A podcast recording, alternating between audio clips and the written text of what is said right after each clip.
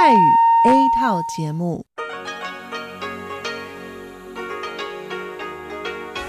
ที่นี่สถานีวิทยุเรดิโอไต้หวันอินเตอร์เนชันแนล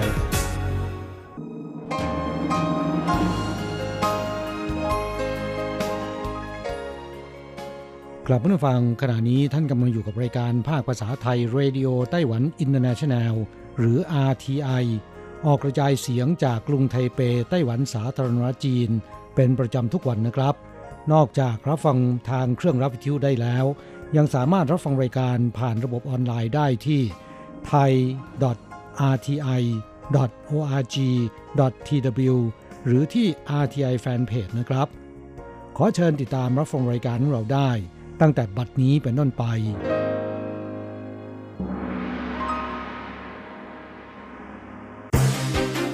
ลำดับแรก ขอเชิญติดตามรับฟัง ข่าวประจำวัน สวัสดีครับ คุณผู้ฟังที่เคารพ ข่าววันศุกร์ที่ 3 เมษายน พุทธศักราช 2563 รายงานโดยผมแสงชัย กิตติภูมิวงหัวข้อข่าวที่สำคัญมีดังนี้ พิธีเข้ารับตำแหน่งประธานาธิบดีไต้หวันจัดอย่างไร สัปดาห์หน้ารู้ผล กรุงไทเปและนครนิวไทเปเพิ่มระดับการป้องกันโรคตั้งแต่วันที่ 9 ขึ้นรถไฟฟ้าต้องใส่หน้ากากอนามัยโควิด -19 ระบาด การสั่งอาหารผ่านฟู้ดเดลิเวอรี่เพิ่มมากขึ้น ใบเสร็จออกโดย Uber Eats ถูกรางวัล 10 ล้านเหรียญไต้หวัน ต่อไปเป็นรายละเอียดของข่าวครับ ประธานาธิบดีไช่เหวินแห่งไต้หวันสาธารณจีนกล่าวในวันที่สอง ชะลอการเตรียมจัดงานพิธีเข้ารับตำแหน่ง ในวันที่ 20 พฤษภาคม เพื่อให้สอดคล้องกับการป้องกันการระบาดโควิด -19 ยึดหลักป้องกันโรคสำคัญอันดับแรก ไม่จัดกิจกรรมใหญ่โตหลีจินอี้รองเลขาธิการทำเนียบประธานาธิบดีเปิดเผยในวันที่ 3 ว่า พิธีเข้ารับตำแหน่งประธานาธิบดีไช่หวน ซึ่งได้รับเลือกตั้งเป็นประธานาธิบดีต่ออีกสมัยหนึ่ง จัดพิธีในวันที่ 20 พฤษภาคม จะดำเนินการแบบรวบลัด ยึดหลักป้องกันโรคเป็นสำคัญอันดับแรก เขากล่าวว่า ศูนย์บัญชาการควบคุมโรคได้แนะนำให้งดจัดกิจกรรมในร่มที่มีคนรวมตัว 100 คนขึ้นไป กลางแจ้ง 500 คนขึ้นไป ดังนั้นพิธีเข้ารับตำแหน่งของประธานาธิบดี จะดำเนินการสอดคล้องตามคำแนะนำของศูนย์ควบคุมโรค เขากล่าวว่า ภายใต้หลักการการควบคุมโรคสำคัญที่สุด ได้วางแผนไว้ 2 แนวทางคือ 1. ประธานาธิบดีและรองประธานาธิบดีสาบานตนแล้ว ประธานาธิบดีกล่าวสุนทรพจน์ และพบกับแขกต่างประเทศที่ห้องโถง ในทำเนียบประธานาธิบดี อีกวิธีหนึ่งคือ หลังจากประธานาธิบดี และรองประธานาธิบดีสาบานตนแล้ว ประธานาธิบดีย้ายไปกล่าวสุนทรพจน์ที่ด้านนอก ของตึกไทเปเกสเฮาส์และพบปะกับแขกต่างประเทศ ขณะนี้อยู่ระหว่างหาหรือวิธีการ ซึ่งจะตัดสินใจในสัปดาห์หน้า ลีจุนอี้กล่าวได้ว่าที่ผ่านมานั้นพิธีเข้ารับตำแหน่งประธานาธิบดี จะมีการตั้งเวทีหน้าทำเนียบสำหรับปีนี้ โรคระบาดทวีความรุนแรง จึงจัดพิธีอย่างรวบลัด และไม่มีการตั้งเวที ในช่วงต้นปีนี้ประธานาธิบดีไช่เหวินชนะการเลือกตั้งด้วยคะแนน 8.17 ล้านเสียง แขกต่างประเทศจำนวนมาก อยากมาร่วมแสดงความยินดี แต่เกิดการระบาดของโรคโควิด -19 มีการปิดพรมแดนของประเทศต่างๆ ประเทศส่วนใหญ่ใช้วิธีส่งทูตในไต้หวันมาร่วมงานแทน ส่วนจะมีการถ่ายทอดวิดีโอแสดงความยินดีจากต่างประเทศหรือไม่ อยู่ระหว่างการประเมินความเป็นไปได้ข่าวต่อไปครับ เคอเหวินเจ๋อผู้ว่าการกรุงไทเป ร่วมประชุมรับมือโรคระบาดในวันที่ 3 หวงซันซัน ผู้ว่าการกรุงไทเปแถลงข่าวหลังการประชุมว่า หลังจากที่รัฐบาลส่วนกลาง ได้กำหนดคำแนะนำการเว้นระยะห่างทางสังคม กรุงไทเปจะกำหนดให้ประชาชน สวมหน้ากากอนามัยขึ้นรถไฟฟ้า และรถเมล์โดยกรุงไทเปและนครนิวไทเป มีความเกี่ยวเนื่องในด้านความเป็นอยู่และการทำงาน ทั้งสองเมืองเห็นพ้องกันว่า ตั้งแต่วันที่ 9 เมษายน ซึ่งประชาชนได้รับการปันส่วน ซื้อหน้ากากอนามัย 9 แผ่นในทุก 14 วัน จะเริ่มบังคับประชาชนสวมหน้ากากอนามัย เมื่อใช้บริการระบบขนส่งมวลชน ในส่วนจะมีการปรับผู้ไม่สวมหน้ากากอนามัยหรือไม่ หวงซันซันบอกว่า จะใช้วิธีการตักเตือนและห้ามขึ้นรถ แต่ถ้าเกิดข้อพิพาทขัดแย้งกัน ส่วนกลางจะต้องมอบอำนาจให้ทำการปรับได้ จึงจะมีการปรับ ภาคการประมงของไต้หวันขาดแคลนแรงงานถึง 10%ตลาดต่างประเทศหดตัว คาดหวังรัฐบาลให้ความช่วยเหลือ โรคโควิด -19 ระบาดลุกลามส่งผลกระทบทั่วโลก กรมประมงคณะกรรมการการเกษตรของไต้หวันชี้ว่า อุตสาหกรรมประมงไต้หวันมีมูลค่าผลผลิตปีละ1แสนล้านเหรียญไต้หวัน ในจำนวนนี้มีสัดส่วนประมงน่านน้ำสากล 60%กำลังได้รับผลกระทบอย่างหนัก สมาคมประมงในท้องถิ่นต่างๆ ของไต้หวันเปิดประชุมร่วมกัน พวกเขากังวลปัญหาขาดแคลนแรงงาน ที่จะออกทะเลไปทำการประมง แม้แก้ปัญหาโดยการรวมแรงงานสองเรือ เพื่อออกเรือเพียงลำเดียวแล้ว แต่ก็ยังมีปัญหาตลาดหดตัว และราคาสินค้าตกต่ำชาวประมงลำบากมากในยามนี้ เฮอชื่อเจียเลขาธิการสมาคมไต้หวันทูน่าบอกว่า ในปีนี้แรงงานประมงจีน 400 คนกลับประเทศแล้ว ยังไม่เดินทางกลับมาไต้หวัน และแรงงานประเทศอื่น ๆ กลับประเทศหลังเกิดการระบาดโควิด -19 เช่นกัน ตั้งแต่ปลายปีที่แล้วจนถึงขณะนี้ขาดแคลนแรงงาน 1,000 ถึง 2,000 คน ภาคการประมงไต้หวันต้องการแรงงาน 21,000 คน เท่ากับขาดแคลนแรงงาน 10%ต่อคำถาม จะมีการนำเข้าแรงงานจากเวียดนามทดแทนหรือไม่เหอซื่อเจียบอกว่า ในด้านการนำเข้าแรงงานจากต่างประเทศ ปัจจุบัน อินโดนีเซีย ฟิลิปปินส์งดการส่งออกแรงงานประมง ส่วนแรงงานเวียดนามมีสัดส่วนเพียง 5%เท่านั้น จึงไม่สามารถผ่อนคลายปัญหาการขาดแคลนแรงงานได้ อีกประการหนึ่งคือ ราคาสินค้าประมงตกต่ำทั้งการประมงหน้าน้ำสากล และหน้าน้ำในประเทศของไต้หวัน ส่วนใหญ่เป็นการจับปลาทูน่า มีตลาดส่งออกสำคัญคือ ยุโรป ญี่ปุ่น และอเมริกา ที่ผ่านมานั้นหากราคาในตลาดหนึ่งตกต่ำก็จะส่งไปตลาดอื่น แต่ขณะนี้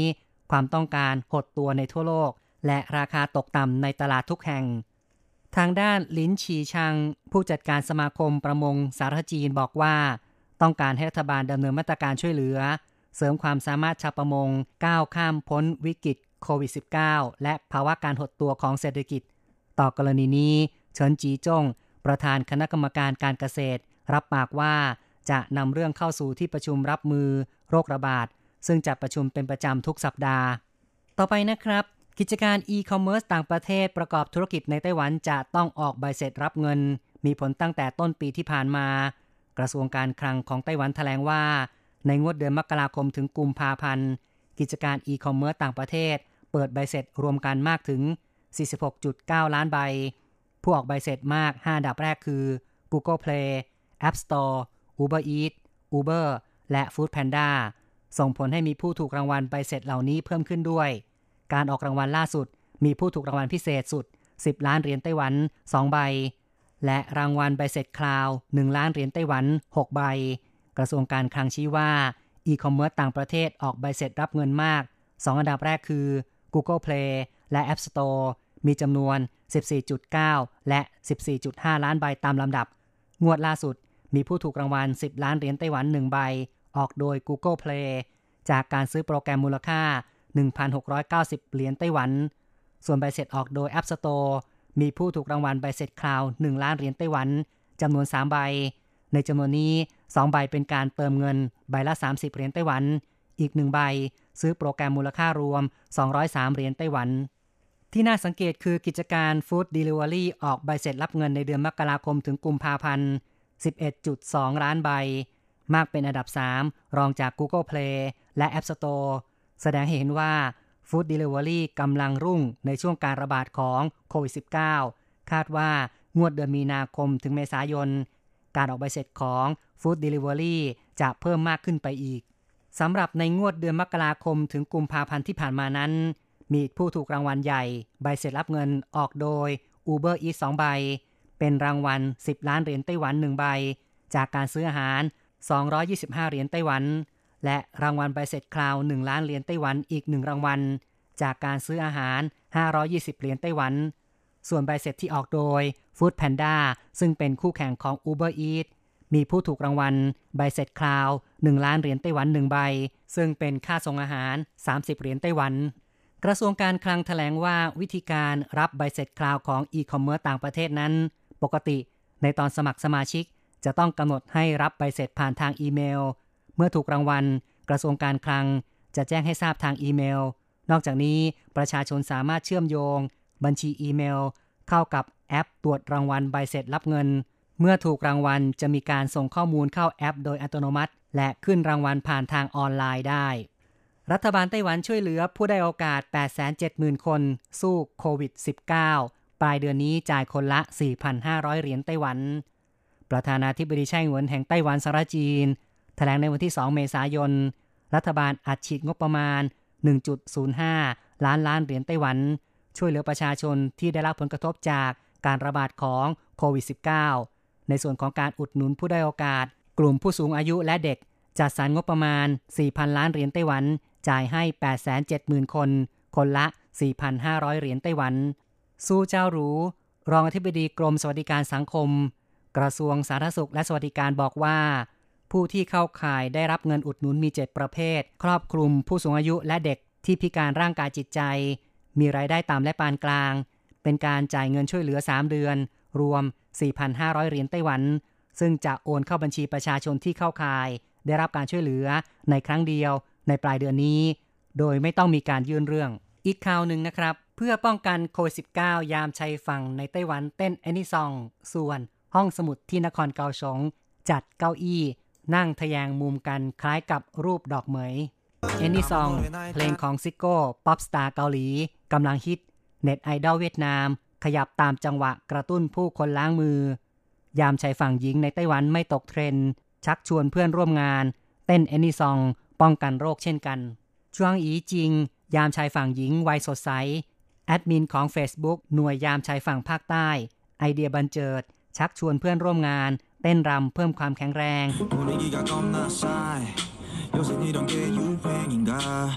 ยามชายฝั่งเต้นรำ เชิญชวนทุกคนออกกำลังกาย เสริมภูมิคุ้มกันให้แก่ตนเอง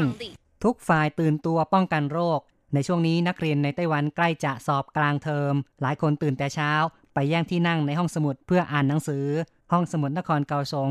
ลดจำนวนโต๊ะเก้าอี้เหลือครึ่งหนึ่ง จัดที่นั่งทะแยงมุมคล้ายกับรูปดอกเหมยพันเจิ้งอีผู้อำนวยการห้องสมุดบอกว่า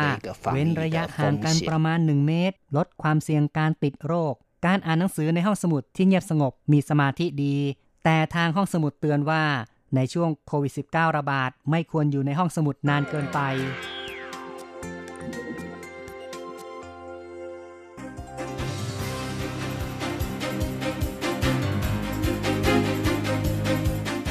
คุณผู้ฟังครับต่อไปเป็นข่าวต่างประเทศและข่าวประเทศไทย หัวข้อข่าวที่สำคัญมีดังนี้ โควิด -19 ระบาดในเกาหลีใต้ผู้ติดเชื้อเพิ่ม 86 ราย ยอดรวมทะลุหมื่นรายแล้ว ออสเตรเลียทำการปิดพรมแดนภายในประเทศหลังมีผู้ป่วยโควิด -19 เพิ่มขึ้น อย่างไม่รู้ที่มา ประธานาธิบดีโดนัลด์ทรัมป์ของสหรัฐบอกให้ประชาชนใช้ผ้าคลุมหรือผ้าพันคอ แทนหน้ากากอนามัย ผู้คนในกรุงลอนดอนอังกฤษพร้อมใจกันปรบมือขอบคุณให้กำลังใจแพทย์ แรงงานไทยในไต้หวันที่จะกลับประเทศต้องรอหลัง 15 เมษายน ยกเว้นมีการขออนุญาตไว้ก่อน ต่อไปเป็นรายละเอียดของข่าวครับ หน่วยงานควบคุมโรคของเกาหลีใต้หรือว่า KCDC แถลงว่า ในวันที่ 3 ผู้ติดเชื้อรายใหม่เพิ่มขึ้น 86 ราย เทียบกับวันก่อน 89 ราย นับว่าลดลงเล็กน้อยจำนวนผู้ติดเชื้อสะสมเท่ากับ 10,062 ราย อย่างไรก็ตาม การติดเชื้อต่ำกว่า 100 ราย นับเป็นวันที่ 22 ในด้านผู้เสียชีวิตนั้น รายงานล่าสุดมีผู้เสียชีวิตเพิ่ม 5 คน สะสม 174 คนแล้ว โดยที่ผู้เสียชีวิตครึ่งหนึ่งอายุเกินกว่า 80 ปีขึ้นไป ที่ออสเตรเลียมีการตั้งด่านห้ามคนเดินทางจากต่างรัฐโดยไม่จำเป็น ในภาวะที่มีผู้ติดเชื้อโควิด -19 แบบไม่รู้ที่มามากขึ้น จึงได้ดำเนินมาตรการปิดพรมแดนภายในประเทศเป็นครั้งแรก หลังจากมีการปิดพรมแดน เนื่องจากการระบาดของไข้หวัดสเปนเมื่อ 100 ปีก่อนจำนวนผู้ติดเชื้อโควิด -19 สะสมในออสเตรเลียเกินกว่า 2,500 คนแล้ว ส่วนจำนวนผู้เสียชีวิตเท่ากับ 26 คน ผู้ป่วยส่วนใหญ่เป็นผู้เดินทางมาจากต่างประเทศ ขณะนี้ เริ่มมีการติดเชื้อภายในประเทศ โดยไม่รู้แหล่งที่มามากขึ้น ต่อไปเป็นข่าวเรื่องประธานาธิบดีโดนัลด์ทรัมป์ของสหรัฐเปิดเผย ในเรื่องหน้ากากอนามัย รัฐบาลกำลังจะประกาศข้อแนะนำสำหรับประชาชน ซึ่งประธานาธิบดีทรัมป์เรียกร้อง สามารถใช้ผ้าคลุม หรือผ้าพันคอ แทนหน้ากากอนามัยได้ อย่างไรก็ตาม คณะทำงานของเขาได้เตือนว่าประชาชนไม่ควรถูกชี้นำในทางที่ผิด จากการใช้หน้ากากอนามัย ทำให้รู้สึกว่าปลอดภัย จนละเลยการเว้นช่วงห่างทางสังคม ก่อนหน้านี้สถานีโทรทัศน์ CNN รายงานว่า ประธานาธิบดีโดนัลด์ทรัมป์บอกให้ประชาชนไม่ต้องใส่หน้ากากอนามัย เนื่องจากไม่มีความจำเป็นในการป้องกันโควิด -19 สำหรับสถานการณ์การแพร่ระบาดของโควิด -19 ในสหรัฐนั้น ในช่วง 24 ชั่วโมงที่ผ่านมา มีผู้เสียชีวิตภายในวันเดียวมากที่สุดในโลก คือ มีจำนวนถึง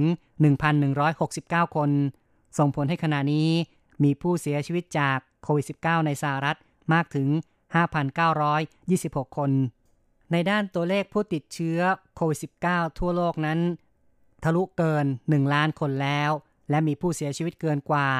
52,000 คน ในขณะเดียวกันผู้ที่ได้รับการรักษาหายมีเกินกว่า 2,900คน เข้าต่อไปครับ ที่กรุงลอนดอนชาวอังกฤษพร้อมใจกันปรบมือขอบคุณเพื่อให้กำลังใจแพทย์และพยาบาล ซึ่งถือเป็นแนวหน้าในการต่อสู้กับโรคระบาดโควิด -19 ในตอนค่ำวันพฤหัสบดีที่ผ่านมาตามเวลาท้องถิ่นในกรุงลอนดอน ผู้คนพากันปรบมือ เคาะหม้อกระทะเสียงดังกระหึ่ม เป็นการขอบคุณให้กำลังใจต่อแพทย์พยาบาล จนถึงขณะนี้อังกฤษมีผู้ติดเชื้อโควิด -19 แล้ว 718 คน เสียชีวิต 2,921 คน เมืองอู่ฮั่นของจีนแผ่นใหญ่กำลังจะเปิดเมืองในวันที่ 8 เมษายน ทางการเร่งฉีดพ่นฆ่าเชื้อโรค เมืองอู่ฮั่นของจีนแผ่นใหญ่ ซึ่งปิดเมืองนานกว่า 2 เดือน เพราะพบผู้ป่วยโควิด -19 กำลังจะเปิดเมืองอีกครั้งในวันที่ 8 เมษายน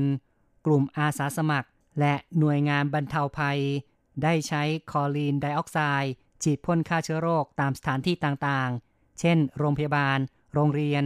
ทางนี้ทางการยังคงเตือนให้ประชาชนใช้มาตรการป้องกันตนเองอย่างเคร่งครัด หลีกเลี่ยงการเดินทางที่ไม่จำเป็น และระมัดระวังไม่ให้มีผู้ติดเชื้ออีก จีนแผ่นดินใหญ่มีการรายงานผู้ติดเชื้อโควิด -19 รวม 81,589 คน ซึ่งไม่รวมผู้ป่วยที่ไม่แสดงอาการ และมีผู้เสียชีวิต 3,318 คน ต่อไปนะครับ เมียนมานิมนต์พระขึ้นสวดบนเครื่องบินไล่โควิด -19 ที่เมียนมามีการนิมนต์พระเทรานุเถระชั้นผู้ใหญ่ระดับประเทศ ขึ้นเครื่องบินสวดโพชังคปปริตเพื่อขับไล่โควิด -19 ทั่วประเทศ ก่อนร่วมพิธีสวด บรรดาข้าราชการผู้ใหญ่ รวมทั้งประชาชนในกรุงย่างกุ้ง ได้ประกอบพิธีและถวายปัจจัยแด่คณะสงฆ์ที่ท่าอากาศยานย่างกุ้ง จากนั้นเครื่องบินได้ทะยานขึ้นสู่ท้องฟ้าในเวลา 9 นาฬิกาของวันที่ 2 และบินผ่านสถานที่สำคัญของประเทศ อาทิเช่น แม่น้ำอิราวดี และสถานที่อื่น ๆ เที่ยวบินพิเศษนี้ยังลงจอดที่สนามบิน นานาชาติมันดาเล ก่อนขึ้นบินอีกครั้ง ไปยังสนามบิน มิดจีนา ในรัฐกะชิน และสนามบินผู้กามนองอูที่เมืองผู้กาม ต่อไปติดตามข่าวจากประเทศไทยครับ สถานการณ์แพร่ระบาดโควิด -19 ในประเทศไทยรุนแรงมากขึ้น การประชุมสรุปสถานการณ์ประจำวันของพลเอกประยุทธ์จันโอชา นายกรัฐมนตรี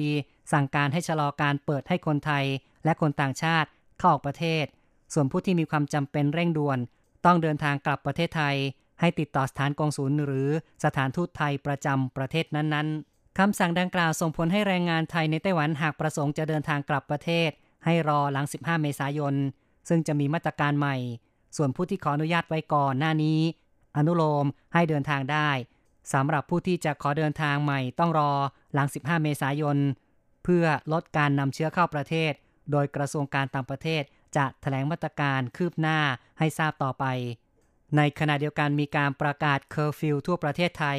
ห้ามออกจากบ้านระหว่าง 22 ถึง 4 นาฬิกา เริ่มตั้งแต่ 3 เมษายนเป็นต้นไป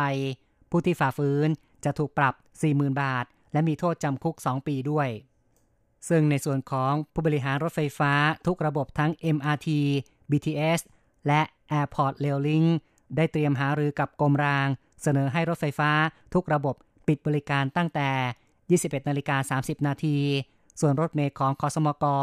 ต้องกลับถึงอู่ก่อน 21นาฬิกาและรถไฟอาจต้องยกเลิกอีก 30 ขบวน ไม่ให้เดินทางคาบเกี่ยวเวลาเคอร์ฟิว ต่อไปเป็นรายงานอัตราแลกเงินนะครับ เนื่องจากยังเป็นช่วงหยุดเทศกาลเชงเม้งในไต้หวัน จึงขออ้างอิงอัตราวันที่ 1 เมษายน โอนเงิน 10,000 บาทใช้ 9,440 เหรียญไต้หวัน แลกซื้อเงินสด 10,000 บาทใช้ 9,790 เหรียญไต้หวัน และโอนเงิน 1 เหรียญสหรัฐใช้ 30.38 เหรียญไต้หวัน ข่าวจาก RTI จบลงแล้วครับ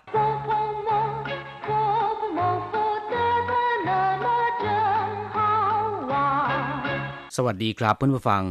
พบกันในวันนี้เราจะมาเรียนวิทยาลัยภาษาจีนทางอากาศ ภาคเรียนที่สอง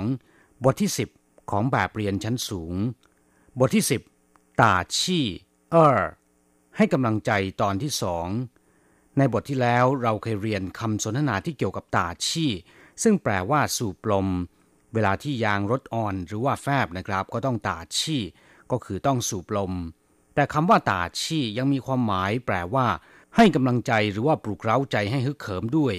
ในบทนี้เราก็จะมาเรียนคำสนทนาภาษาจีน ที่เกี่ยวกับการเชียร์หรือว่าการให้กำลังใจ第十课打气二课文 明天晚上的棒球赛，你要去看吗？那还用问？当然去啊！从球赛开打到现在，我从来都没错过任何一场。哦，那你是忠实球迷了。你替哪队加油打气呢？我一向立场超然，保持客观，因为我是球赛播报员。有眼不识泰山，失敬失敬。第十课打气二บทที่สิบ ให้กำลังใจ ตอนที่สองคำว่าตาชี่ แปลว่าสูบลม หรือแปลว่าการเชียร์การให้กำลังใจก็ได้ ในบทนี้แปลว่าการให้กำลังใจ หรือการปลุกเร้าใจให้ฮึกเหิม明天晚上的棒球赛你要去看吗การแข่งขันเบสบอลในคืนพรุ่งนี้ คุณจะไปดูไหม明天คือพรุ่งนี้晚上คือกลางคืน ปั้งเฉียวไส้ก็คือการแข่งขันเบสบอลปั้งเฉียวคือเบสบอลไส้แปลว่าการแข่งขัน明天晚上的棒球赛การแข่งขันเบสบอลในคืนพรุ่งนี้你要去看吗คุณจะไปดูหรือไม่หนีเย่าคุณจะชี่ขั้นไปดู มา เป็นคำที่ใส่ท้ายประโยคคำถาม เพื่อทำให้ประโยคบอกเล่าเป็นประโยคคำถาม มีวิธีการใช้และความหมายในทำนอง หรือไม่ในภาษาไทยหนีเย่าชี่ขั้นมา คุณจะไปดูหรือไม่那还用问当然去啊从球赛开打到现在我从来都没错过任何一场ไม่น่าถามเลย ไปแน่นอน เริ่มการแข่งขันจนกระทั่งถึงปัจจุบัน ผมไม่เคยพลาดเลยแม้แต่รอบเดียว น่าหายยงเว่นแปลว่าไม่น่าถามเลย เว่นก็คือถามนะครับตั้งหรันชี่ยาไปแน่นอน ตั้งหรันแปลว่าแน่นอน แน่ชัด รับรองได้ชี่ก็แปลว่า ไป ส่วนคำว่าอานั้นเป็นแต่เพียงสร้อยเท่านั้นนะครับ ไม่มีความหมายแต่อย่างใดตั้งหรันชี่อา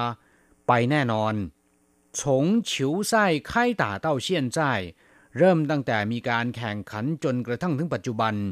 从球赛开打เฉียวไส้ก็คือการแข่งขันบอลในที่นี้หมายถึงว่าเบสบอลนะครับไข่ตาหมายความว่าเริ่มการแข่งขันนัดแรกรอบแรก到现在จนกระทั่งถึงขณะนี้现在แปลว่าปัจจุบันหรือว่าขณะนี้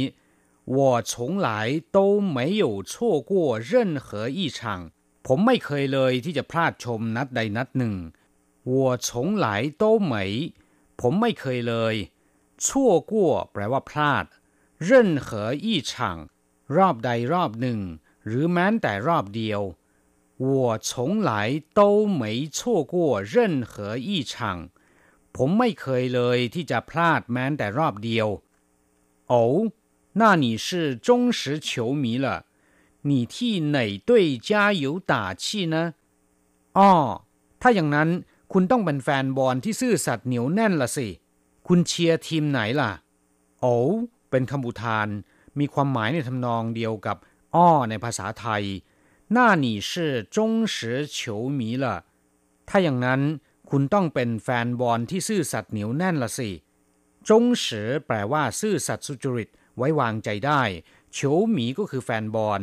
ในบทนี้หมายถึงแฟนเบสบอลนะครับ你替哪队加油打气呢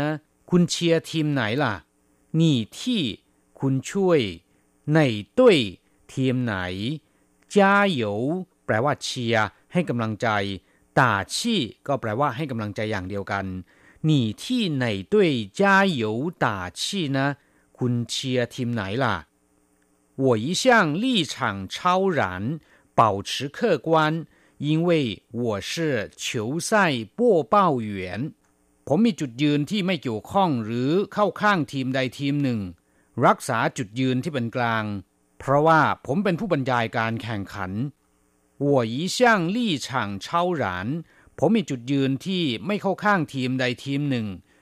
ลี่ฉางเช่าหลานก็คือจุดยืนที่เป็นกลาง ไม่เข้าข้างทีมใดทีมหนึ่ง อยู่เหนือทุกทีมเรียกว่า ลี่ฉางเช่าหลานยีช่างแปลว่าเป็นอย่างนั้นมาตลอด เป่าเฉอเคอกวนรักษาจุดยืนที่เป็นกลาง เป่าเฉอแปลว่ารักษาทำรงรักษา เคอกวนแปลว่าการมองปัญหาจากจุดยืนที่เป็นกลาง เรียกว่าเคอกวน因为我是球赛播报员เพราะว่าผมเป็นผู้บรรยายการแข่งขัน因为แปลว่า เพราะว่า我是球赛播报员 ผมเป็นผู้บรรยายการแข่งขัน ปั้วเป้าเหวียน แปลว่าผู้บรรยาย หรือโฆษกนะครับยิวเหยียนปูชื่อไทชันชื่อมีตาแต่ไม่มีแวว ต้องขอโทษอย่างสูงยิวเหยียนปูชื่ไทชันเป็นคำพังเพยในภาษาจีนนะครับ มีความหมายว่า มีตาแต่มองไม่ออกว่าเป็นขุนเขาไท่ชันลูกมหึมา ไทชันเป็นขุนเขาที่ใหญ่โตมากนะครับ ตั้งอยู่ที่จีนแผ่นใหญ่ มีตาแต่มองไม่ออกว่าเป็นขุนเขาไทชันอันมหึมา หรือในภาษาไทยก็คือ มีตาแต่ไม่มีแววชื่อจิ้งชื่อจิ้งแปลว่าต้องขอโทษอย่างสูงกราบผู้ฟังหลังจากที่ทราบความหมายของคำสนทนาในบทนี้แล้วนะครับ ต่อไปขอให้เปิดไปที่หน้า 44 ของแบบเรียน เราจะไปเรียนรู้คำศัพท์ใหม่ ๆ ในบทเรียนนี้ ศัพท์คำที่หนึ่ง ชั่วกั่วแปลว่าพลาดหรือว่าพลาดโอกาส อย่างเช่นว่า好可惜我错过这难得的机会เสียดายมากที่ผมพลาดโอกาสที่หาได้ยากยิ่งนี้ไปแล้ว机会难得不可错过โอกาสนี้หายากพลาดไม่ได้ หรืออย่าปล่อยให้พลาดไปได้ศัพท์คำที่สองจงเสือแปลว่าซื่อสัตย์สุจริตและไว้วางใจได้ เรียกว่าจงเสืออย่างเช่นว่า 你是我最忠实的朋友คุณเป็นเพื่อนที่ซื่อสัตย์และน่าไว้วางใจมากที่สุดของผมจง实的听友เป็นผู้ฟังที่ซื่อสัตย์เหนียวแน่น จะคอยติดตามรับฟังตลอดโดยไม่ขาดช่วง เรียกว่าจง实的听友ศัพท์คำที่สามลี่ฉางเช่าหรานแปลว่าจุดยืนที่อยู่เหนือทุกฝ่าย คือไม่เอียงหรือว่าเกี่ยวข้องข้างใดข้างหนึ่ง ฝ่ายใดฝ่ายหนึ่ง เรียกว่า ลี่ฉังเช่าหราน ลี่ฉังแปลว่าจุดยืนหรือว่าทัศนคติ อย่างเช่นว่ากงเจิ้ง的ลี่ฉังก็แปลว่าจุดยืนที่เป็นธรรม จงลี่的ลี่ฉังจุดยืนที่เป็นกลาง เรียกว่าจงลี่的ลี่ฉังคำว่าเช่าหราน แปลว่าอยู่เหนือข้อพิพาทใด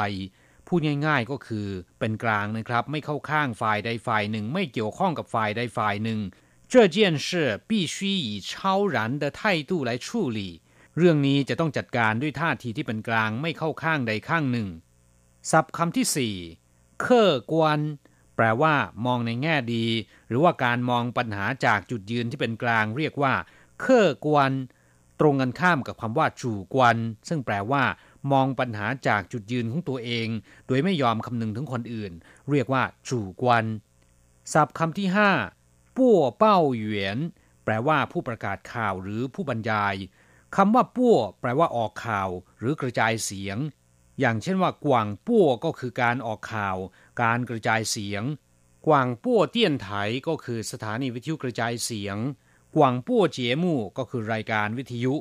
เราจะกลับมาพบกันใหม่ในบทเรียนถัดไป สวัสดีครับ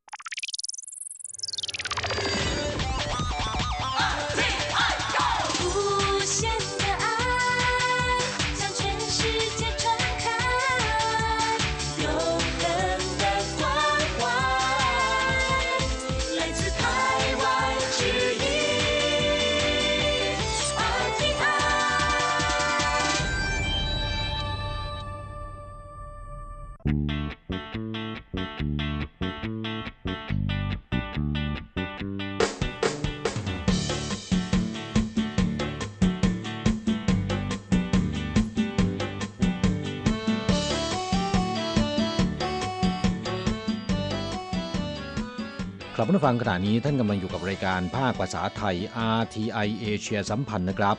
ลำดับต่อไปขอเชิญติดตามรับฟัง ข่าวคราวและความเคลื่อนไหวด้านแรงงานต่างชาติในไต้หวัน ในช่วง ขุนพลแรงงานไทย现在进行台湾地区有关外籍义工的新闻。 一名于三月十八日入境的泰国移工，隔天就到工厂上工，违反检疫规定，擅离检疫场所。屏东县卫生局依《传染病防治法》、《严重特殊传染性肺炎防治及纾困振兴特别条例》等规定，裁处罚款新台币十万元整。ครับผู้ฟังช่วงนี้มาฟังข่าวคราวด้านแรงงานต่างชาติในไต้หวันกันนะครับ ข่าวแรกแรงงานไทยเข้าไต้หวันไม่ปฏิบัติตามมาตรการกักตัว 14 วัน เข้าทำงานในวันรุ่งขึ้นทันที ถูกปรับ 1 0 0 0 0แสนเหรียญไต้หวันนะครับ แรงงานไทยรายหนึ่งเดินทางเข้าไต้หวันผ่านท่าอากาศยานนานาชาติเสียวกังนครเกาสงเมื่อวันที่ 18 มีนาคมที่ผ่านมานี้นะครับ ซึ่งเป็นช่วงหลังประกาศให้ผู้เดินทางเข้าไต้หวันทุกคน ทั้งชาวไต้หวันเองและก็ชาวต่างชาติ เมื่อเข้าไต้หวันแล้วต้องรับการกักตัวเพื่อสังเกตอาการในบ้านหรือหอพัก ที่นายจ้างหรือบริษัทจ้างงานจัดเตรียมไว้ให้เป็นเวลา 14 วัน ระหว่างที่กักตัวห้ามออกนอกสถานที่ ห้ามโดยสารระบบขนส่งมวลชน ห้ามเข้าทำงาน ผู้ฝ่าฝืนต้องระวางโทษปรับ 1 0 0 0 0แสนถึง 1 ล้านเหรียญไต้หวัน แต่ถ้าว่าแรงงานไทยรายนี้ไม่ทราบระเบียบกฎหมาย เข้าทำงานในโรงงานที่เมืองผิงตง ในวันรุ่งขึ้นทันทีนะครับ พนักงานท้องถิ่นแจ้งกองอนามัย ถูกปรับ1 0 0 0 0แสนเหรียญไต้หวัน ก็ทำเอาแรงงานไทยรายนี้หน้าซีดนะครับ ยังดีที่ไหนจ้างแอนอกรับผิดชอบจ่ายค่าปรับแทนนะครับ กองอนามัยเมืองผิงตงกล่าวว่า แรงงานไทยรายนี้เดินทางเข้าไต้หวันเมื่อวันที่ 18 มีนาคมที่ผ่านมา ตามมาตรการป้องกันโรคโควิด -19 ของทางการนะครับ จะต้องกักตัวเองเพื่อสังเกตอาการออกจากที่พักและเข้าทำงานไม่ได้เป็นเวลา 14 วัน เมื่อได้รับแจ้งในวันที่ 19 มีนาคมแล้วนะครับ เจ้าหน้าที่กองอนามัยได้เดินทางไปยังโรงงานดังกล่าว พบว่าเป็นจริงตามที่ได้รับแจ้ง จึงเขียนใบสั่งปรับแรงงานไทยคนดังกล่าว ในชั้นต้น 1 0 0 0 0แสนเหรียญไต้หวันทำเอาแรงงานไทยรายนี้ตกใจถึงกับหน้าซีดนะครับ อย่างไรก็ดี เนื่องจากในจ้างมีส่วนต้องรับผิดชอบ เพราะเป็นผู้สั่งแรงงานไทยเข้าทำงาน ในฐานะนายจ้างซึ่งต้องให้ความรู้และดูแลบริหารแรงงานไทยที่ตนนำเข้า ดังนั้นเงินค่าปรับ 1 0 0 0 0แสนเหรียญไต้หวันนายจ้างต้องรับผิดชอบไป ขณะที่แรงงานไทยรายนี้ต้องกลับไปที่หอพัก กักตัวเป็นเวลา 14 วันต่อไปแล้วนะครับครับผู้ฟังตามที่ศูนย์บัญชาการควบคุมโรคไต้หวัน ได้ประกาศห้ามชาวต่างชาติทุกประเทศเดินทางเข้าไต้หวัน ยกเว้นผู้มีถิ่นที่อยู่ในไต้หวัน นักการทูตและกลุ่มบุคคลที่ได้รับอนุญาตเป็นกรณีพิเศษ จากหน่วยงานผู้มีอำนาจส่วนกลาง เช่น กระทรวงแรงงานเป็นต้นนะครับ เพียงแต่ว่าผู้เดินทางเข้าไต้หวันแล้ว ต้องได้รับการกักตัวในบ้านหรือหอพักที่นายจ้าง หรือบริษัทจ้างงานจัดเตรียมไว้ให้แล้ว เป็นเวลา 14 วัน โดยนายจ้างต้องยื่นแผนการกักตัวแรงงานต่างชาติ ซึ่งรวมสถานที่และซึ่งรวมสถานที่และการบริหารดูแลต่อกระทรวงแรงงาน ระหว่างที่กักตัวเนี่ยจะมีเจ้าหน้าที่ท้องที่ติดตาม แล้วก็บันทึกอาการ โดยวัดอุณหภูมิวันละสองครั้ง ห้ามออกนอกสถานที่ ห้ามโดยสารระบบขนส่งมวลชน ห้ามเข้าทำงาน เช่นเดียวกับชาวไต้หวันนะครับ ผู้ฝ่าฝืนต้องระวังโทษปรับ 1 0 0 0 0แสนถึง 1 ล้านเหรียญไต้หวันอย่างไรก็ตามเนื่องจากสถานการณ์โควิด -19 ในยุโรปและอเมริกาเข้าขั้นวิกฤต ส่งผลให้ชาวไต้หวันที่เป็นนักศึกษานักเรียน แห่เดินทางกลับประเทศเป็นจำนวนมากนะครับ ทำให้มีผู้ถูกกักตัวสังเกตอาการตนเองเป็นเวลา 14 วัน มีจำนวนสูงประมาณ 30,000 คน บางคนไม่เคารพหรือปฏิบัติตามกฎระเบียบในการป้องกันโรค ออกมาเดินเพ่นพ่านอยู่นอกบ้าน วันเป็นช่องโหว่การป้องกันโรคนะครับ ดังนั้นศูนย์บัญชาการควบคุมโรคไต้หวัน จึงประกาศเมื่อวันที่ 20 มีนาคมที่ผ่านมานี้ เพิ่มค่าปรับผู้ฝ่าฝืนมาตรการป้องกันโรคโดยคิดตามระยะเวลาที่อยู่นอกสถานที่กักตัวเลยทีเดียว เริ่มจากผู้ต้องกัก หากเดินออกจากประตูบ้านพัก โดนไปแล้ว1 0 0 0 0แสนเหรียญไต้หวันนะครับ ออกจากบ้านนานไม่เกิน 2 ชั่วโมง ปรับ 2 0 0แสนเหรียญไต้หวัน ออกจากบ้านเกิน 2 ชั่วโมง แต่ไม่เกิน 6 ชั่วโมง ปรับ 3 0 0แสนเหรียญไต้หวัน 6 ชั่วโมงขึ้นไปถึง 1 วัน ปรับ 5 0 0แสนเหรียญไต้หวัน 1 วันถึง 3 วันปรับ 6 0 0แสนเหรียญไต้หวัน และออกจากบ้าน 3 วันขึ้นไป ปรับหนัก 1 ล้านเหรียญไต้หวัน และหากฝ่าฝืนซ้ำสองครั้ง จะถูกบังคับให้ไปกักตัวในสถานที่รัฐบาลกำหนดนะครับ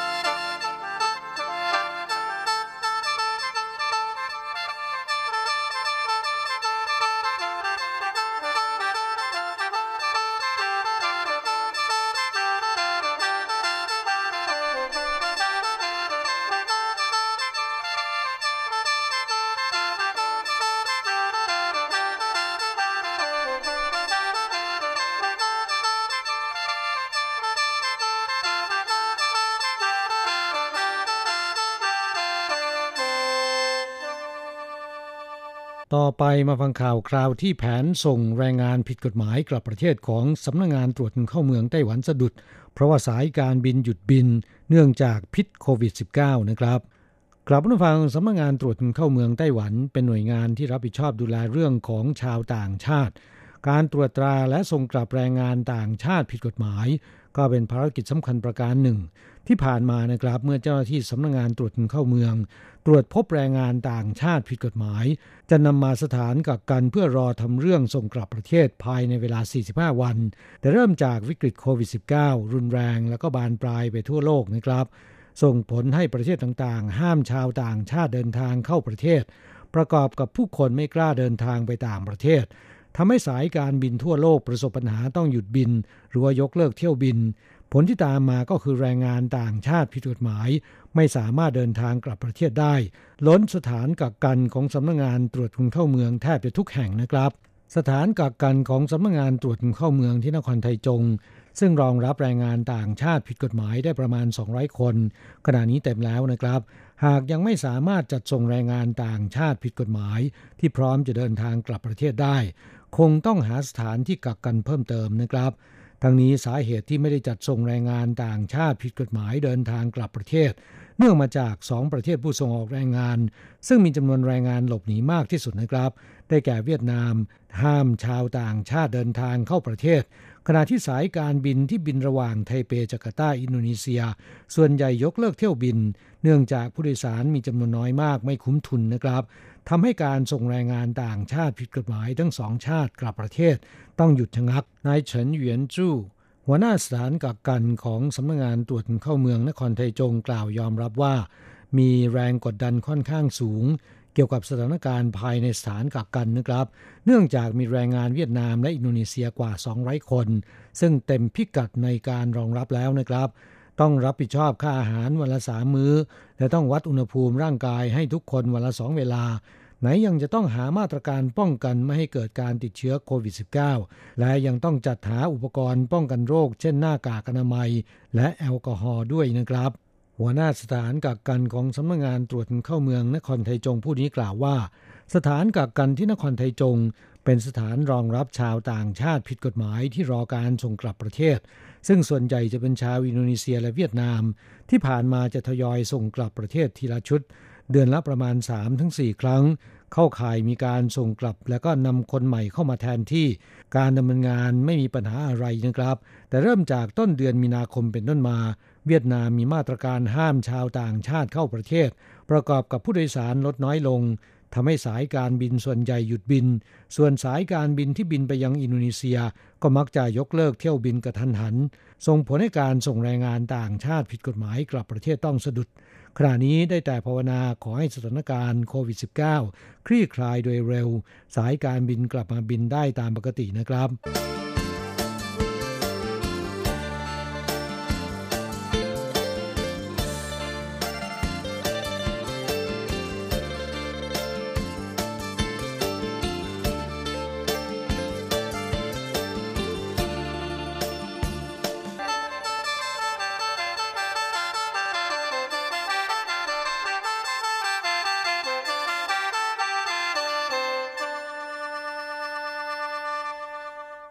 ไปมาฟังข่าวคราวมนุษย์เรือชาวเวียดนามหนีเข้าไต้หวันถูกจับ 31 คน แต่แหกคุกหนีออกไปได้ 6 คน บางคนหนีออกไปไม่ได้เพราะว่าตัวอ้วนนะครับ เมื่อวันที่ 21 มีนาคมที่ผ่านมานี้ที่บริเวณเกาะเซียวหลิวฉิว นอกชายฝั่งเมืองผิงตง หน่วยยามฝั่งของไต้หวันตรวจพบเรือประมงลำหนึ่งบรรทุกชาวเวียดนามจำนวน 31 คนกำลังแล่นเข้าหาฝั่ง เพื่อหลบหนีเข้าเมือง จึงเข้าจับกลุ่มนะครับ และเนื่องจากที่เมืองผิงตงสถานที่กักกันไม่เพียงพอ จึงส่งไปกักกันที่สถานกักกันของสำนักงงานยามฝั่งสาขาไทจง เมื่อเช้าวันที่ 24 มีนาคมที่ผ่านมานี้ ขณะที่เจ้าหน้าที่ตำรวจไปตรวจแล้วก็วัดอุณหภูมิ พบว่าห้องขังห้องที่ 1 และห้องที่ 4 ซึ่งเป็นที่กักขังชาวเวียดนาม 7 คน หลบหนีออกไปแล้ว 6 คนเหลืออีกหนึ่งคนที่หลบหนีออกไปไม่ได้ เพราะว่าตัวอ้วนนะครับ ไม่สามารถเอาตัวลอดช่องหน้าต่างออกไปได้ เชื่อว่ามีญาติพี่น้องเอารถมารอรับนอกสถานกักกัน ให้ความช่วยเหลือในการหลบหนี ทางสำนักงงานยามฝั่งมีคำสั่งติดตาม เพื่อจับกลุ่มตัวมาดำเนินคดีต่อไปนะครับโฆษกสำนักงงานยามฝั่งแถลงว่าชาวเวียดนามที่หลบหนีเข้าเมืองผ่านเรือประมงทั้ง 31 คน เดิมเคยเดินทางมาทำงานที่ไต้หวันมาก่อน แต่ว่าหลบหนีกลายเป็นแรงงานผิดกฎหมาย ถูกตรวจพบและถูกส่งกลับ ซึ่งไม่สามารถกลับเข้าสู่ไต้หวันได้อีก จึงหลบหนีเข้าเมืองโดยใช้วิธีจ้างเรือประมงลำเลียงพวกตนมาทางทะเล และหลังถูกจับกลุ่มทั้งหมดถูกนำมากักกันที่นครไทจง โดยมีการตรวจวัดอุณหภูมิ ไม่พบว่ามีใครเป็นไข้หรือมีอาการไอ แบ่งให้พักในห้องกักกันสี่ห้อง แต่เช้าวันที่ 24 มีนาคมที่ผ่านมานี้ เมื่อเจ้าหน้าที่ไปตรวจและวัดอุณหภูมิร่างกายตามปกติพบว่าในห้องที่ 1 และห้องที่4 ซึ่งมีแรงงานเวียดนามทั้งหมด 7 คน หายไปแล้ว 6 คน จากการตรวจดูช่องทางหนีและเทปบันทึกภาพจากกล้อง CCTV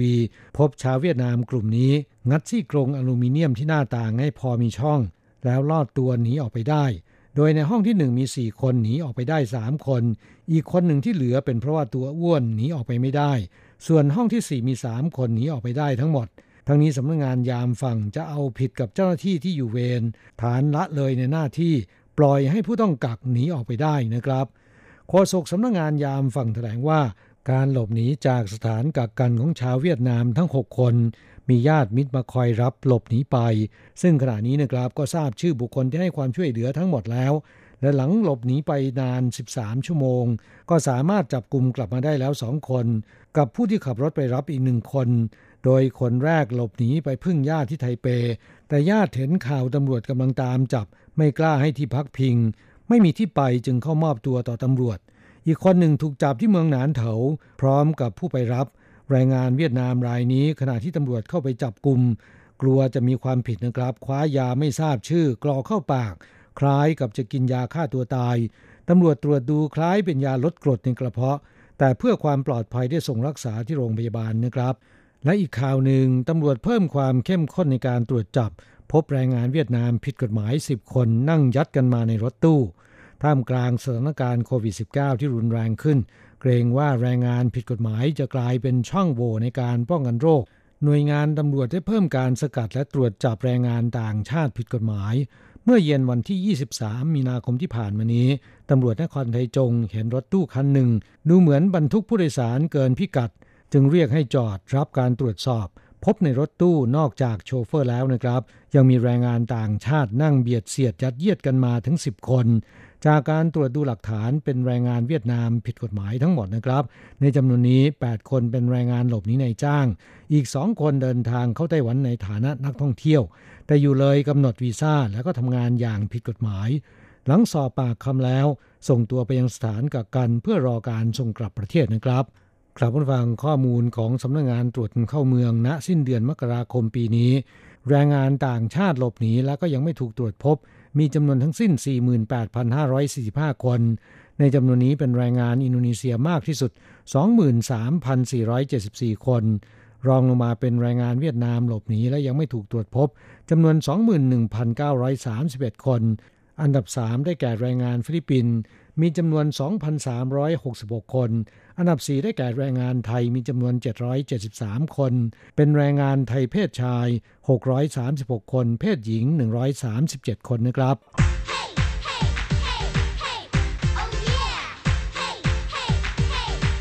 อยากรู้ไหมไต้หวันมีอะไรดี ขยับเข้ามาสิ จะบอกให้ กับอะไรๆในไต้หวันเวอร์ชันเดี่ยวไมโครโฟน สวัสดีครับคุณฟังทุกท่านลาสำหรับสัปดาห์นี้อะไรๆในไต้หวันก็กลับมาพบกับคุณฟังแล้ว เช่นเคยล่ะสำหรับช่วงนี้เราก็ยังคงอยู่ภายใต้ กระแสของผลกระทบที่เกิดขึ้นจากการแพร่ระบาดของเจ้าโควิด -19 นะครับล่าสุดก็เห็นข่าวว่าทางรัฐบาลไทยนะก็ได้ประกาศ เคอร์ฟิวแล้วนะฮะสำหรับทั่วประเทศเลยนะฮะตั้งแต่สี่ทุ่มถึงตีสี่อันนี้ก็แสดงให้เห็นนะฮะว่าแหมทุกคนควรจะอยู่กับบ้านจริงๆนะฮะจริงๆก็ไม่ใช่แค่สี่ทุ่มถึงตีสี่นะแต่ว่าควรจะเป็นทั้งวันเลยทีเดียวนะเพราะว่ามันเป็นอะไรที่จะช่วยให้การแพร่ระบาดนั้นหมดไปอย่างรวดเร็วที่สุด คือถ้าทุกคนให้ความร่วมมือนะฮะอยู่กับบ้านให้มากที่สุด แล้วก็ลดการออกไปสังสรรค์ไปเที่ยวนะฮะหรือไปทำกิจกรรมที่ไม่จำเป็นนะฮะก็จะช่วยให้การแพร่ระบาดนั้นลดลงนะฮะแล้วก็ลดอาการเรียกว่าอะไรลดความเสี่ยงนะที่ตัวเองนั้นจะกลายเป็นหนึ่งในผู้ติดเชื้อไปได้เยอะมากเลยทีเดียว ซึ่งจริงแล้วหากคิดในอีกแง่มุมหนึ่งนะฮะ โรคที่เกิดขึ้นนี้นะแล้วก็แนวคิดที่ว่าพยายามอยู่กับบ้านให้มากที่สุดนั้น ก็อาจจะเป็นอะไรเป็นอีกจุดเริ่มหนึ่งนะฮะของการที่ช่วยให้ทุกคนได้มีโอกาสปรับตัวนะฮะจากที่ก่อนหน้านี้หลายคนอาจจะยังไม่รู้สึกนะฮะหรือว่ายังไม่เห็นความสำคัญของโลกออนไลน์นะหรือโลกใบใหม่นะฮะที่มันอยู่แค่ปลายนิ้วนะฮะแล้วก็ไม่ต้องเดินออกไปมากมายนะฮะมาในช่วงนี้ช่วงที่จะมีโอกาสได้อยู่กับบ้านมากขึ้น มีโอกาสได้ใช้เวลากับครอบครัวมากขึ้น ก็จะทำให้คุณนะได้เข้าใจแล้วก็รู้สึกได้ถึงความสะดวกสบายนะของเจ้าสิ่งที่เรียกกันว่าออนไลน์นะเพราะว่าอินเทอร์เน็ตมันไม่ใช่แค่เพียง Facebook ขึ้นไปอัพรูปสวยๆ แล้วก็โต้ตอบสนทนากับเพื่อนๆนะที่อยู่ห่างไกลกันแค่นั้นเองนะมันยังช่วยให้ชีวิตของเรา ง่ายขึ้นเยอะเลยทีเดียวนะฮะอย่างเช่นคุณสามารถที่จะสั่งอาหารใช่ไหมฮะเชื่อเชื่อว่าตอนนี้หลายคนคงจะเริ่มเข้าใจถึงความสะดวก แล้วก็มีโอกาสได้สัมผัส แล้วก็ใช้เจ้าความสะดวกนั้นด้วยตัวเองนะหลังจากที่ก่อนหน้านี้ก็ได้ยินแต่ข่าว เห็นแต่ข่าว เห็นแต่คนนู้นเล่าคนนี้เล่านะฮะมาถึงตอนนี้ก็เชื่อว่าแหมหลายท่านก็น่าจะมีโอกาสได้สัมผัสเองเลยนะฮะตอนแรกที่เราเห็นคลิปที่ว่ามีคนใช้ ฟู้ดแพนด้าใช่ไหมไปใส่บาทแทนนะฮะแล้วก็เปิดไลฟ์วิดีโอคอลอะไรประมาณนี้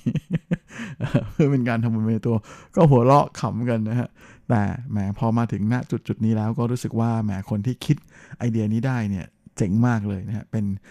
อะไรที่เรียกได้ว่าเชาเฉียนปู้สู่นะฮะ ก็คือเป็นการคิดก่อนนะแล้วก็ทำก่อนเหมือนกับ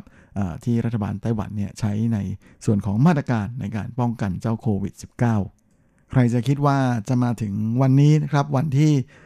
รัฐบาลเอง อันนี้หมายถึงรัฐบาลไต้หวันเขาก็รณรงค์ให้คนไม่ต้องไปไหว้เชงเม้งที่สุสานนะครับแล้วก็ให้ไหว้ทางออนไลน์แทนนะโดยให้ทางสุสานนั้นมีบริการนะจัดไลฟ์สดจัดของไหว้ให้อะไรประมาณอย่างนั้นนะก็เป็นอะไรที่เราอาจจะไม่คุ้นเคยนะแต่มันก็เป็นส่วนหนึ่งของชีวิตในโลกใหม่ ซึ่งช่วงนี้ก็เชื่อว่านะฮะแหมหลังจากผ่านวิกฤตของเจ้าโควิด -19 ไปเนี่ยมันจะมีความเปลี่ยนแปลงเกิดขึ้นกับพวกเราทุกๆคนนะฮะทั้งในส่วนของวิถีชีวิตการกินการอยู่การใช้ชีวิต เราก็จะ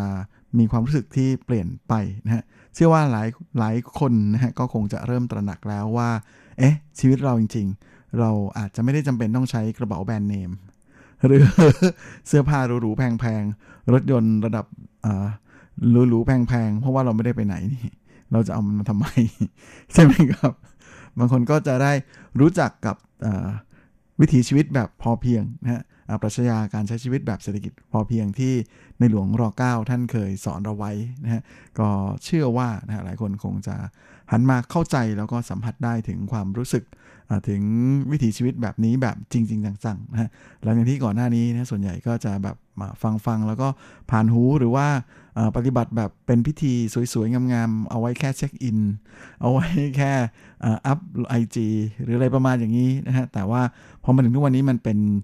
ส่วนหนึ่งของชีวิตไปนะฮะ เราก็เชื่อว่านะฮะแหมมันก็จะถือเป็นการทำให้เราสามารถปรับพฤติกรรมดีๆนะฮะให้กลับมาอยู่ในชีวิตนะฮะ ช่วงนี้ใครอยากที่จะลดละเลิกพวกเหล้าพวกบุหรี่ก็จะง่ายมากนะเพราะว่าหาซื้อยากขึ้นไม่ใช่เพราะอะไรหรอกใช่ไหมฮะ แล้วก็ ถ้าเราอยู่กับบ้านมากๆ เราอยู่กับลูกอยู่กับเมียมากๆเนี่ย ถ้าจะมานั่งกินเหล้าสูบบุหรี่ทั้งวันมันก็มันก็ไม่ใช่ใช่ไหมฮะมันซึ่งมันก็จะเป็นอะไรที่มันช่วยเหมือนกับบังคับให้เราเปลี่ยนพฤติกรรมที่ไม่ค่อยดีแบบนี้เนี่ยไปเสียไกลๆเลยนะก็อาจจะทำให้เราได้สิ่งที่เราได้กลับมานะก็คือสุขภาพดีขึ้นและอย่างที่ผมเคยบอกเอาไว้ว่าสิ่งหนึ่งที่เราได้กลับมาแล้วตอนนี้นะจากตัวอย่าง ที่เห็นตามประเทศที่เจริญเจริญต่างๆ รวมจนถึงกรุงเทพด้วยนะนั่นก็คือเรื่องของอากาศเสียนะครับมลภาวะเป็นพิษ PM 2.5 ซึ่งหลังจากที่ทุกคนผู้คนลดการออกนอกบ้าน โรงงานปิดบริษัทปิด ก็ทำให้อากาศดีขึ้นทันตาเห็นเลย ดังนั้นช่วงนี้นะครับก็เลยมาขอเลยนะครับ ขอเป็นส่วนหนึ่งนะของการช่วยกัน รณรงค์นะให้ทุกคนอยู่กับบ้านช่วยชาตินะฮะกับอยู่บ้านช่วยชาตินะอะไรมันจะง่ายขนาดนี้ แต่ก่อนอยากจะช่วยชาติต้องออกไปเข้าสนามรบนะถือปืน หรืออย่างน้อยสุดก็ต้องออกไปตามถนนไปเก็บขยะอะไรอย่างนี้นะฮะแต่ทุกวันนี้นะแค่คุณอยู่บ้านนะก็ช่วยชาติได้เยอะแล้วนะฮะเพราะฉะนั้นเรามาอยู่บ้านกันเถอะ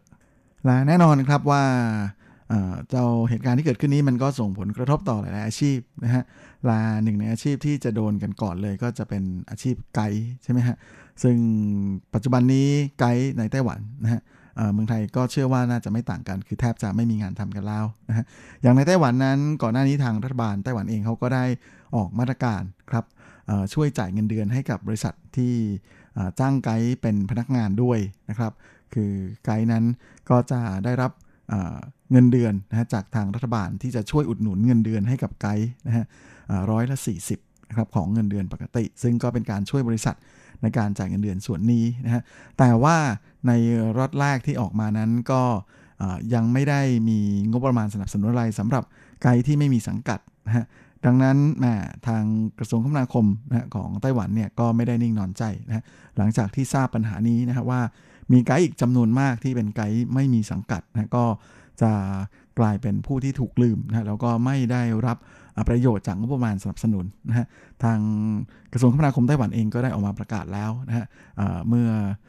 วันที่ 3 เมษายนที่ผ่านมานะฮะว่าจะมีการพิจารณาในเรื่องของการให้เงินสนับสนุนสำหรับไกด์สละนะฮะโดยคาดว่าในชั้นต้นนี้นะจะให้เงินสนับสนุนเดือนละ 10,000 NT เป็นเวลา 3 เดือนนะสำหรับ ไกด์อาชีพนะที่ไม่มีงาน แล้วก็เป็นไกด์ที่ยึดอาชีพไกด์เป็นอาชีพจริงๆนะไม่ใช่เป็นคนที่ทำอาชีพเสริมนะครับ โดยในส่วนของคุณสมบัติแล้วก็วิธีการยื่นขอนั้นทางกระทรวงคมนาคมเขาบอกว่ากำลังอยู่ระหว่างการศึกษานะฮะแล้วก็ทางกรมการท่องเที่ยวจะรีบประกาศนะวิธีการแล้วก็คุณสมบัติของคนที่จะขอเนี่ยออกมาโดยเร็วที่สุด ซึ่งก็มีเพื่อนๆที่เป็นไกด์หลายคนในไต้หวันนะที่เป็นแฟนๆรายการของ RTI อยู่นะยังไงก็เชื่อว่าแหมดีใจแทนทุกท่านด้วยที่พวกท่านไม่ถูกลืมแล้วนะฮะทางรัฐบาลไต้หวันนั้นก็เตรียมจะให้ความช่วยเหลือแบบฝนตกให้ทั่วฟ้าให้มากที่สุดนะฮะเพราะจริงๆก็คือมันยังไงก็ต้องมีส่วนที่ไม่ได้รับ ไม่ได้รับประโยชน์หรืออะไรก็ว่าไปนะแต่ว่าถึงฝนตกไม่ทั่วฟ้ายังไง ก็พยายามจะให้ทั่วฟ้าให้มากที่สุดก็แล้วกันแหละนั่นแหละนะฮะและนอกจากนี้นะครับในส่วนของประชาชนทั่วไปนั้น ทางรัฐบาลเองเขาก็พยายามอยากจะให้ประชาชนออกมาจับจ่ายซื้อของกันมากขึ้น แต่ยังไม่ใช่ช่วงนี้นะฮะช่วงนี้เป็นช่วงที่กำลังรณรงค์ให้ทุกคนอยู่บ้านให้มากที่สุดนะเพราะฉะนั้นหลังจากผ่านช่วงนี้ไปเนี่ยทางกระทรวงเศรษฐการนะฮะ ซึ่งเป็นกระทรวงที่ดูแลในเรื่องของเศรษฐกิจของไต้หวันเนี่ยก็จะเตรียมแจกคูปองพิเศษนะฮะสำหรับประชาชนทุกคนเลยนะครับ โดยในชั้นต้นนี้ก็กำหนดไว้แล้วนะว่าจะมีการแจกต่อคนต่อเดือนนะฮะสูงสุดไม่เกินคนละ 1,000 NT นะฮะ โดยจะเป็นคูปองส่วนลดสำหรับการไปซื้อของจับจ่ายนะตามร้านค้าปลีกทั้งหลายนะฮะแต่ว่ากฎกติกามารยาทในการใช้นั้นยังไม่ได้ออกมา แต่ที่แน่นอนแล้วนะฮะก็คือว่าจะเป็นแค่คูปองส่วนลดนะฮะจะไม่ใช่คูปองเงินสดนะจะไม่เหมือนกับก่อนหน้านี้ที่รัฐบาลไต้หวันเคยแจกคูปองเงินสดนะในช่วงที่เศรษฐกิจ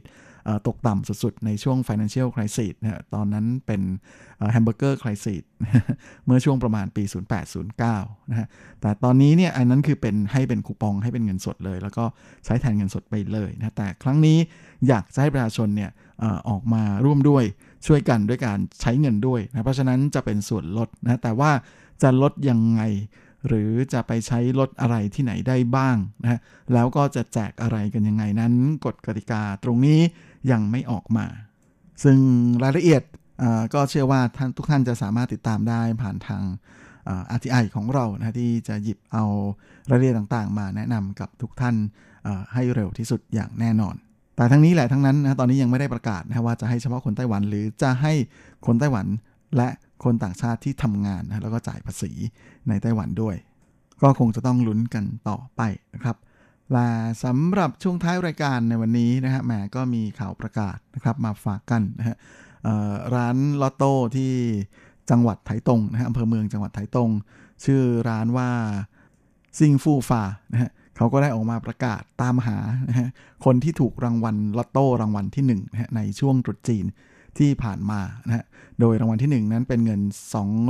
243 ล้าน NT ครับ เพราะว่าเงินก้อนนี้เนี่ยคนที่ถูกรางวัลยังไม่ได้ไปรับนะรายที่ต้องรีบออกมาประกาศนั้น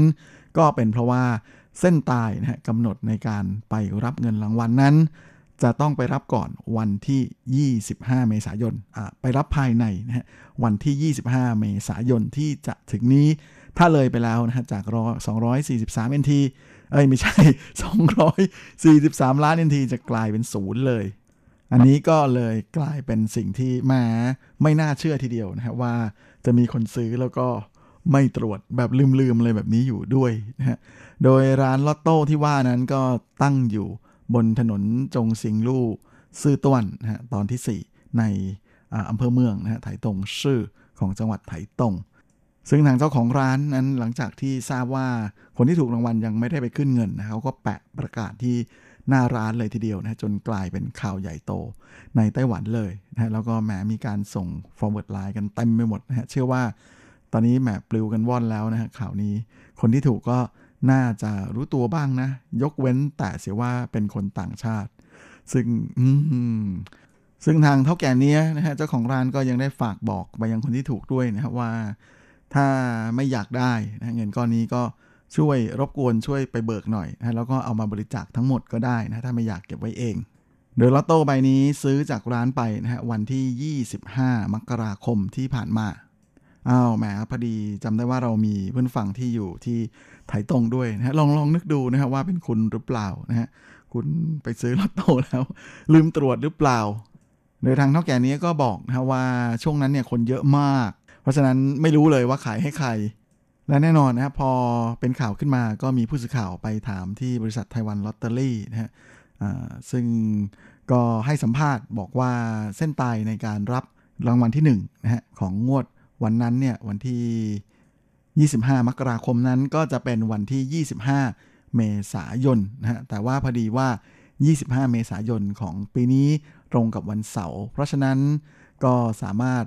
ไปรับได้จนวันสุดท้ายก็คืออนุโลมให้นะว่าให้ไปรับวันทำการถัดไป นั่นก็คือภายในวันที่ 27 เมษายนนี้นะฮะอืมยังไงก็ควรจะต้องไปให้ได้นะฮะเงินรางวัลที่ 1 ที่จะได้รับนั้นเป็นเงิน 243ล้าน853,3,927 NT ฟังตัวเลขแล้วอยากจะให้เป็นผมจังเลย แต่ว่าผมไม่ได้ไปถ่ายตรงช่วงนั้นนะสิ เสียงเพราะตอนแรกเห็นข่าวก็รีบกลับไปดูลอตโต้ที่บ้านเหมือนกันแล้วพอเอามาดูอีกทีว่าออกถ่ายตรงก็ไม่ต้องลุ้นแล้วนะเอาใครที่ได้ไปถ่ายตรงหรือ คุณฟังที่อยู่แถวๆถ่ายตรงก็อย่าลืมกลับไปตรวจลอตโต้ในมือของตัวเองนะครับ ที่เก็บอยู่ซุกอยู่ตรงนู้นตรงนี้อะไรเนี่ยฮะในกระเป๋าในกระเป๋ากางตังกระเป๋าสตังกระเป๋ากางเกง ในลิ้นชักอะไรนะฮะก็รีบไปขุดออกมา มิฉะนั้นช้าหมดอดไม่รู้ด้วยนะครับ และเวลาของรายการสัปดาห์นี้ก็หมดลงอีกแล้วนะผมก็คงจะต้องขอตัว ขอลาไปก่อนด้วยเวลาเพียงเท่านี้เอาไว้เราค่อยกลับมาพบใหม่ครั้ง อาทิตย์หน้าเช่นเคยในวันและเวลาเดียวกันนี้ ส่วนสำหรับวันนี้ก็ขอให้ทุกท่านโชคดีมีความ